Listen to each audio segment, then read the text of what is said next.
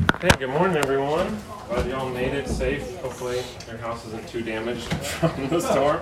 Some people just, it sounds like we had a, a tree go down. So, um, yeah, I'm just glad you're all here safe. And um, if you guys want to stand with me, we'll do the call to worship this morning, taken from Psalm 89. This is God's eternal covenant with David. Um, so I'm going to read the bold section, and you guys can just read the um, italicized section from Psalm 89. I will sing of the steadfast love of the Lord forever. With my mouth I will make known your faithfulness to all generations. For I said, steadfast love will be built up forever. In the heavens you will establish your faithfulness. You have said, I have made a covenant with my chosen one. I have sworn to David my servant, I will establish your offspring forever and build your throne for all generations. Let the heavens praise your wonders, O Lord, your faithfulness in the assembly of the holy ones.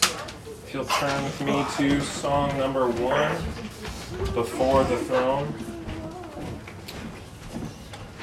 We'll be singing about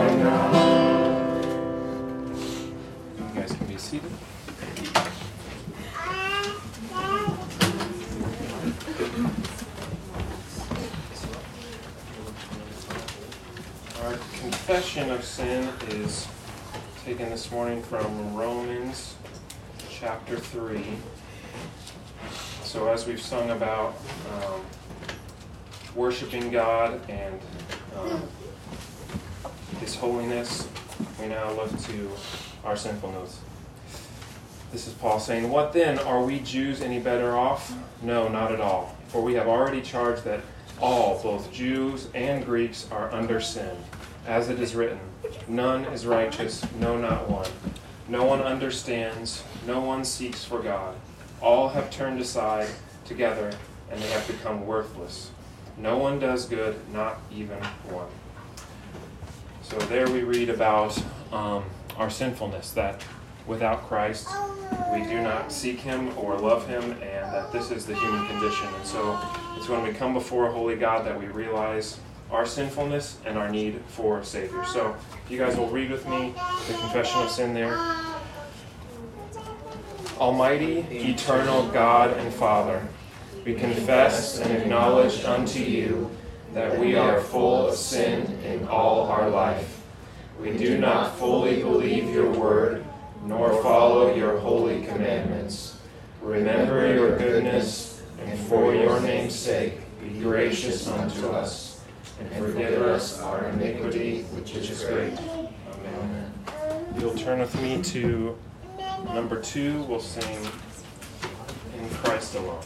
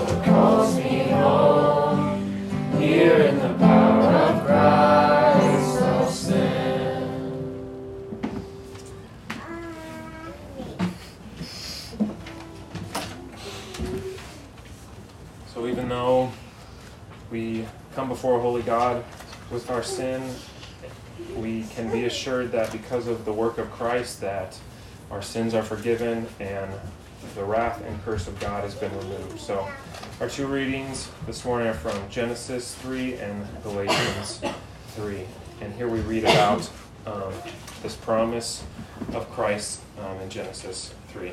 I will put enmity between you and the woman, and between your offspring and her offspring. He shall bruise your head, and you shall bruise his heel. So, here, even in the midst of curse on the serpent, we read of this blessing that will come of Christ that will defeat Satan and the works of him. And then in Galatians 3, we read this Christ redeemed us from the curse of the law by becoming a curse for us. For it is written, Cursed is everyone who is hanged on a tree, so that in Christ Jesus the blessing of Abraham might come to the Gentiles, so that we might receive the promised Spirit through faith. You pray with me. Um, dear Lord, we thank you for your word, for your holiness, and we thank you most for sending Christ, that um, our sin has separated from you, us from you, and um, has caused death and suffering in so many ways. But we thank you for sending Christ, the serpent crushing seed of the woman, that who taking the curse that we deserve has brought assurance to us that we can be adopted into your family by faith and that um, Christ has finished his work. So may we rest in that today. In your name we pray. Amen. And then finally, our um, confession of faith will be taken from the Heidelberg Catechism, questions 16 and 17, sort of answering the questions of why Jesus had to be both man and God. And so, confession of faith is just where we publicly together confess the great truths of the faith, um, not only for our remembrance, but to uh, proclaim those things. So, I'll read the question, and if you guys will respond with the answer. So, question 16 Why must he, meaning Christ, be very man and also perfectly righteous? Because the justice of God requires that the same human nature which has sinned should likewise make satisfaction for sin, and one who is himself a sinner cannot satisfy for others. And then question 17 Why must he, Christ, in one person be also very God. That he might, by the power of his Godhead, sustain in his human nature the burden of God's wrath, and might obtain for and restore to us righteousness and life. Amen. You guys want to turn with me to Acts 2. We will be continuing looking at the book of Acts. Um, We'll be looking today at verses 12 through 36. And a couple weeks ago, we just kind of tried to look at the book of Acts as a whole. We talked about how it often gets talked about um, as a book to use to settle debates about, you know, what mission strategy should we use or are the gifts of the Spirit for today. So we kind of use it as a debate book sometimes. Other times we um, will see the stories in it and just kind of think that they're examples. So Peter prayed and got out of jail. You need to pray more and get out of the jails in your life. Or I don't know. Maybe some of you have been in jail. I don't know. But, um, but you know, Paul had great confidence before the leaders in the public, and so you need to have more confidence. And maybe you do need to have more confidence. I don't know. But um, so we looked at the Acts is not primarily written to give us more confidence or things like that, but it is really, um, if we look at verse one of Acts it is the continuation of what the risen Jesus does from heaven in sending his spirit and building his church. So, like uh, Luke wrote in Acts 1, the Gospel of Luke is all that Jesus began to do and teach in his life and his ministry and his death. And the book of Acts is what the implication is that Acts is what Christ from heaven continues to do and teach um, by sending his spirit. And so we looked at the ascension, the first week. Um, then last week we talked about Pentecost. And so we tried to look at that from that perspective that Christ has poured out his Spirit, and what does this mean? And so we, we talked about some of the misconceptions about Pentecost. People see it as an event that needs to recur in the Christian life over and over again, or some people do. But we talked about how that sort of sells short and actually undervalues what Pentecost was, that it was not only a fulfillment of the festival of Pentecost, which was this Jewish festival celebrating the first fruits of the harvest being gathered in, but it was also the reversal of Babel. If we talked about that a little bit, so some of you might not know what I'm talking about, but essentially, Babel in Genesis 11 is this account of um, these people that try to work their way to God, build their own mountain to Him, and God comes down and judges them and divides their languages. And Pentecost is the reversal of that. It is Christ, or God coming down rather in the person of Christ and the outpouring of the Spirit. And instead of bringing division, he brings unity around these languages, symbolizing the gospel going to the nations. So, um, just a brief recap there. Uh, just wanted to catch people up. So, today we'll be looking at the first thing that happens after Pentecost. And uh, people refer to this as the, the great spirit filled sermon that Peter gives right after Pentecost. And so I was thinking about that question. What does what do you think of when I say spirit filled preaching or spirit spirit anointed preaching?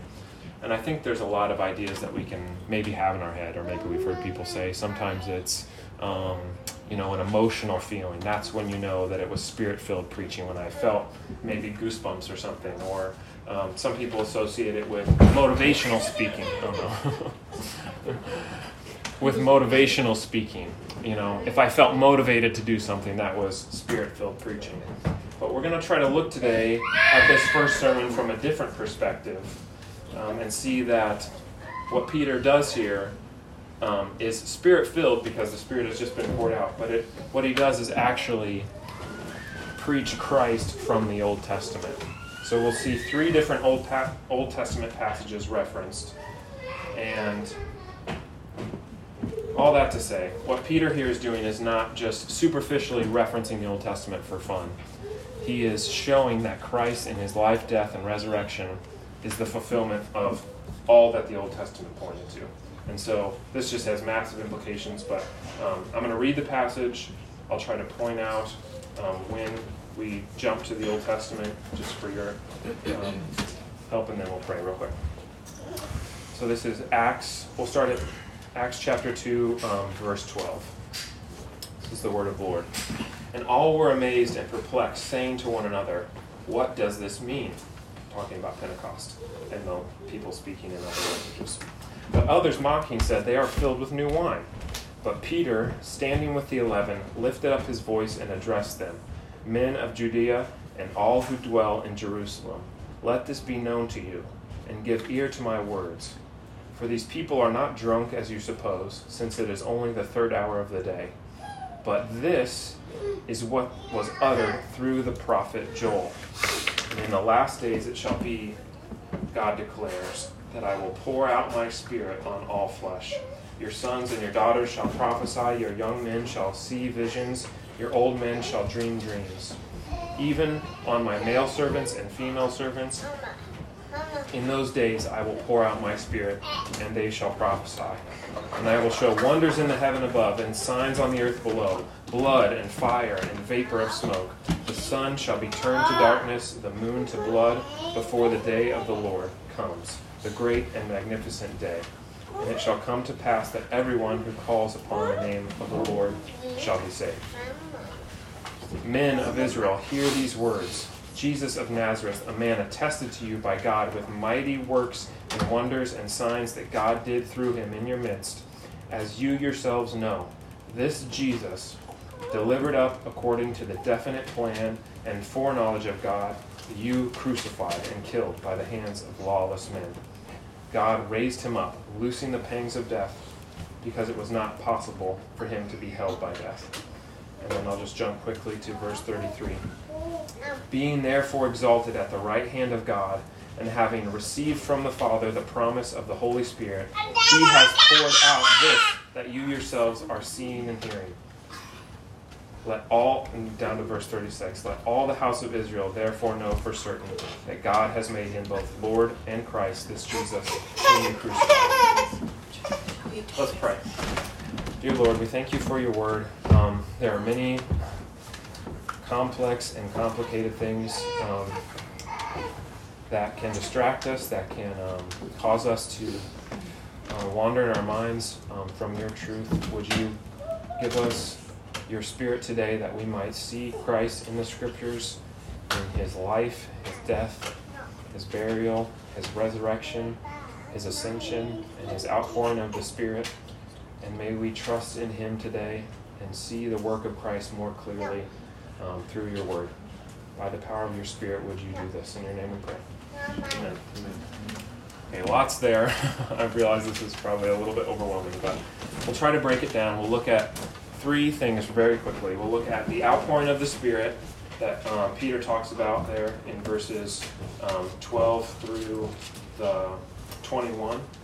We'll look at the resurrection uh, from verses 30, 22 to 32, where Paul, uh, Peter quotes from Psalm 16, and then finally we'll look at the ascension.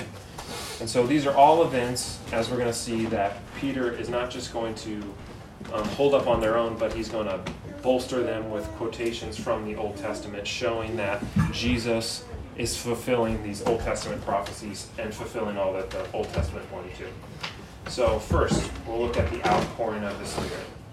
And so we looked at this question last week. These people are perplexed. They don't know what's going on. These people are speaking in other languages. Um, and they ask, What does this mean? and so I think that that can be our question a lot of times. What does this mean?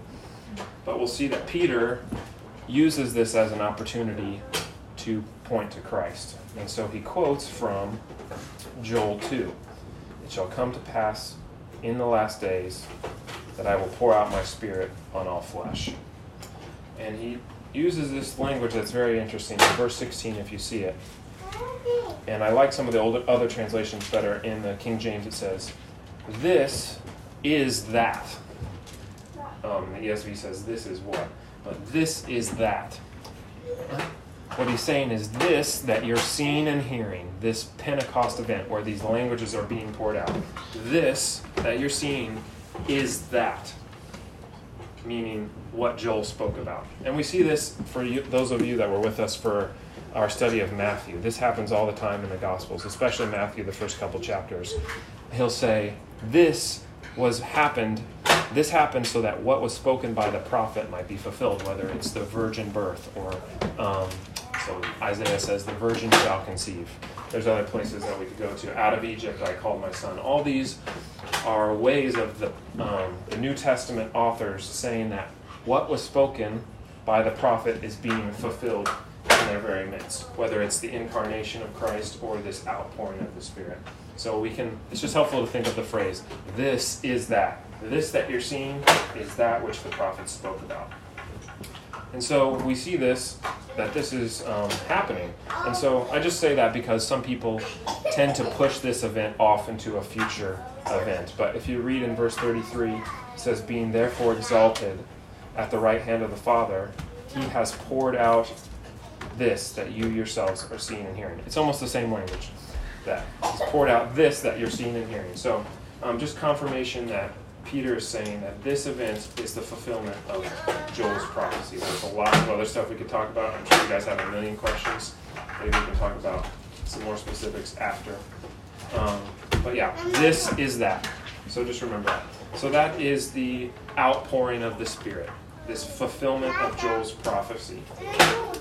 And then Peter's going to use that to talk about the events that came before this. So, why was the Spirit poured out? Why did this happen? And he goes to the resurrection. So, that's the second point, is the resurrection. So, we looked at the outpouring of the Spirit. Now we'll look at the resurrection and how this event was also promised in the Old Testament and was fulfilled in Christ. Um, and so we see that in verses 25 through 28. We see Peter quote Psalm 16, which was written by David. And specifically, verse 27, it says these words This is David speaking For you will not abandon my soul to Hades, or let your Holy One see corruption. So he's saying that um, there's this looking forward to this event, this resurrection, that um, that this one that will come after David will not be abandoned to Hades, and whose soul will not see corruption. And Peter goes on to explain that in verses 29 through um, 32. He essentially says, Therefore, being a prophet, and knowing that God had sworn with an oath to him, David, that he would set one of his descendants on his throne, he foresaw and spoke about the resurrection of the Christ, that he was not abandoned to Hades, nor did his flesh see corruption. This Jesus God raised up, and of that we are all witnesses. Meaning, this is that. We see the same thing. This that David spoke about is that which you are seeing and hearing in Christ's um, resurrection. So even the resurrection of Christ is foretold in the Old Testament and comes to fulfillment in Christ. And so, one thing to kind of point out there that I sort of skipped over verse 23, some of you might be familiar with this verse. A lot of ink has been spilled about what is the meaning of this. Verse 23 puts these two things together that um, can tend to make us uncomfortable. it says, it's talking about Jesus. This Jesus delivered up according to the definite plan and foreknowledge of God. You crucified and killed by the hands of lawless men. So here we see God's sovereignty and man's responsibility put right next to each other. And there's, like I said, there's a lot of ink that's been spilled about what does this mean? How do these two, two things to go together? I don't necessarily want to get into the nitty gritty of that, but I do want to just point out why Peter is placing this here, because it does kind of feel like an insert. He's quoting a lot of these Old Testament passages. Why does he throw in this idea of Christ's crucifixion being according to God's definite plan, but also turning and accusing these men of killing Christ? And so some people could say, if it was God's plan, then these men shouldn't be held liable or culpable for that. But I think the reason that Peter places this here is because he's going to use all these Old Testament passages to talk about this great hope that was promised in the Old Testament. He's basically showing this is not new. this was part of God's plan. We read Genesis 3:15, this serpent crushing seed of the woman all the way back in the third, um, the third chapter of the Bible, and then we saw Joel, the Psalms. There's many other places that we could go. So this plan of this Messiah that would come and save His people is not a new concept in the Bible. So whatever we might say about the crucifixion, it did not happen by chance. It was according to God's definite plan.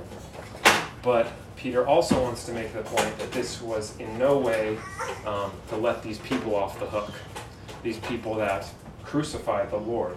And so, we, whatever we do, we have to know that these two things are true. And we'll get into a little bit later, but just to reference that, that this ideas of divine sovereignty, God's plan, and human responsibility, Peter wants to put them together, and we'll look at the implications of that later. So that is the resurrection, this promised resurrection in Psalm 16. That Christ is this better David that David spoke about that won't see corruption, that has been raised. So we looked at the promise of the Holy Spirit um, in the Old Testament being fulfilled. We looked at the resurrection being fulfilled, um, spoken about in the Old Testament. And finally, we'll even look at, at the ascension. So if you look at verses 33 through 36, um, specifically in 34 and 35, Peter quotes Psalm 110, which is actually the most quoted psalm or I think Old Testament passage in the New Testament. And it says this The Lord said to my Lord, Sit at my right hand until I make your enemies your footstool.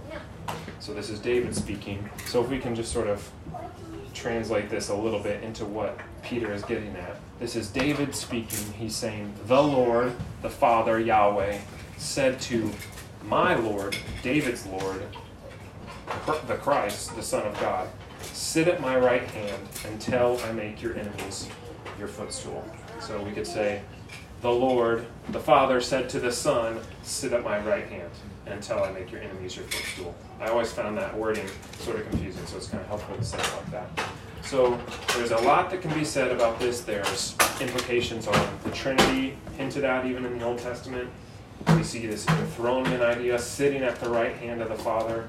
So the ascension is not just Jesus going off into the clouds like we talked about. It's him sitting in the seat of power at the right hand of the Father. Some people call it his current session. If you think about a judge or a king being in session, it's this kingly language of um, sitting down, enthroned.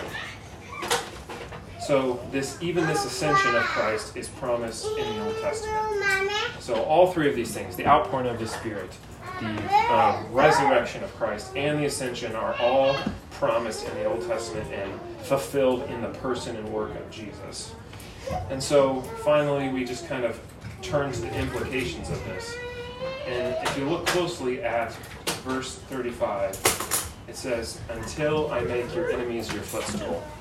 So what he's saying here is Jesus is going to sit at the right hand of the Father until he makes his enemies his footstool. And so we have to kind of put our plate, put ourselves in the place of these people that were hearing this. Peter has just accused them of killing the perfect Son of God who was sinless, the only innocent man ever. And they're reading this and they're hearing this read that this one that's ascended to heaven, that has all power and all authority, is going to make his enemies a footstool. Yeah. And how they probably would have read this before Peter um, said this would, yeah, um, this Messiah is going to come and he's going to defeat the Romans, right? The Romans are the enemy. Um, this Messiah is going to come, sit on an earthly throne. He's going to defeat the Romans. We'll be saved. We're not the enemies. We're the good guys. He's going to come defeat the Romans. But the way Peter is reading this, and he's very specific to read that second part about the enemies being made a footstool, it is now these people that are hearing this that are the enemies that will be made a footstool. And so, even though we are not the ones that physically put Christ on the cross, it was our sin that put him there. And so, in some ways, this is very much speaking to us that it is our sin that placed the perfect Son of God on the cross. And so we should feel the weight of that. We should feel the weight that these people felt when they heard these words. And we see, we won't get into it this week, but it says that they were cut to the heart in verse 37. And they say, What shall we do? They are totally ripped apart and they don't know what to do. They realize that they've killed the perfect Son of God and that He is going to destroy them, essentially. And so we can put ourselves there because we know, like we talked about already, that our sin has separated us from God and made us his enemies. And so this is our guilt. This is what makes us liable to punishment, if you will, that our sin has placed Christ on the cross. And so this is also the grace of God in sending Christ, in pouring out his Spirit, in resurrecting his Son, in sending him to the right hand of the Father. It was not for fun, it was for our salvation. It was so that we might be saved. And like we read, so that the curse that Jesus bore might redeem us. That we who deserve the curse might be made free. And so there's just great gospel truths here. And so we see our guilt, we see God's grace, and um, we can be thankful and have gratitude for what God's done. And we see that response in this idea of repent and believe and for the forgiveness of your sins. Um, and we'll get into that a little bit next week. But just amazing grace in God that He would offer this gospel to the people that killed His perfect Son. Um, so that should give us comfort and um, should give us peace. So um, let's pray. Lord, we thank you for your word. We thank you that you have sent your Son in the person of Jesus, who was the better David whose kingdom will have no end, who is now seated at the right hand of the Father, and who had no sin, and was raised to perfect life and ascended to the right hand where he lives now to make intercession for us. So may we today in our sin turn to Christ. May we look to him by faith, knowing that the curse was poured out on him so that we might be raised to new life and in our suffering, whether it's sin or um, disease or struggles in our family or work, may we look to the risen Lord who can sympathize with our weakness, who is sovereign over all things, does all things for our good, and has conquered sin and death. May we look to him this morning by faith. In your name we pray. So, if you want to turn in number seven, we'll sing Psalm 23. We did this last week. You guys did really good. Um, for those of you that weren't here, we're going to sing Psalm 23 to the tune of Amazing Grace. So just think Amazing Grace, how sweet the sound. Um, the words are there on number seven.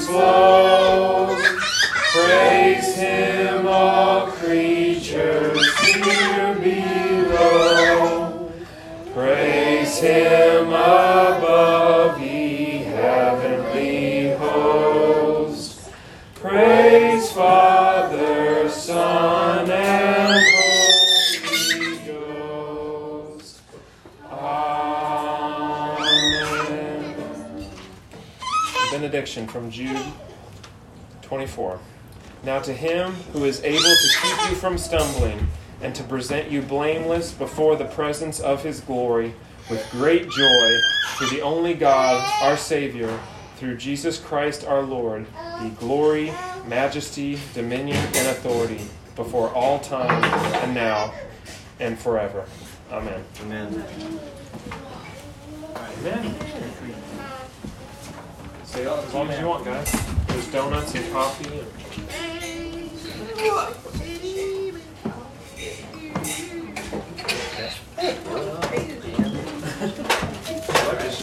call off the couch. I love how she was is that?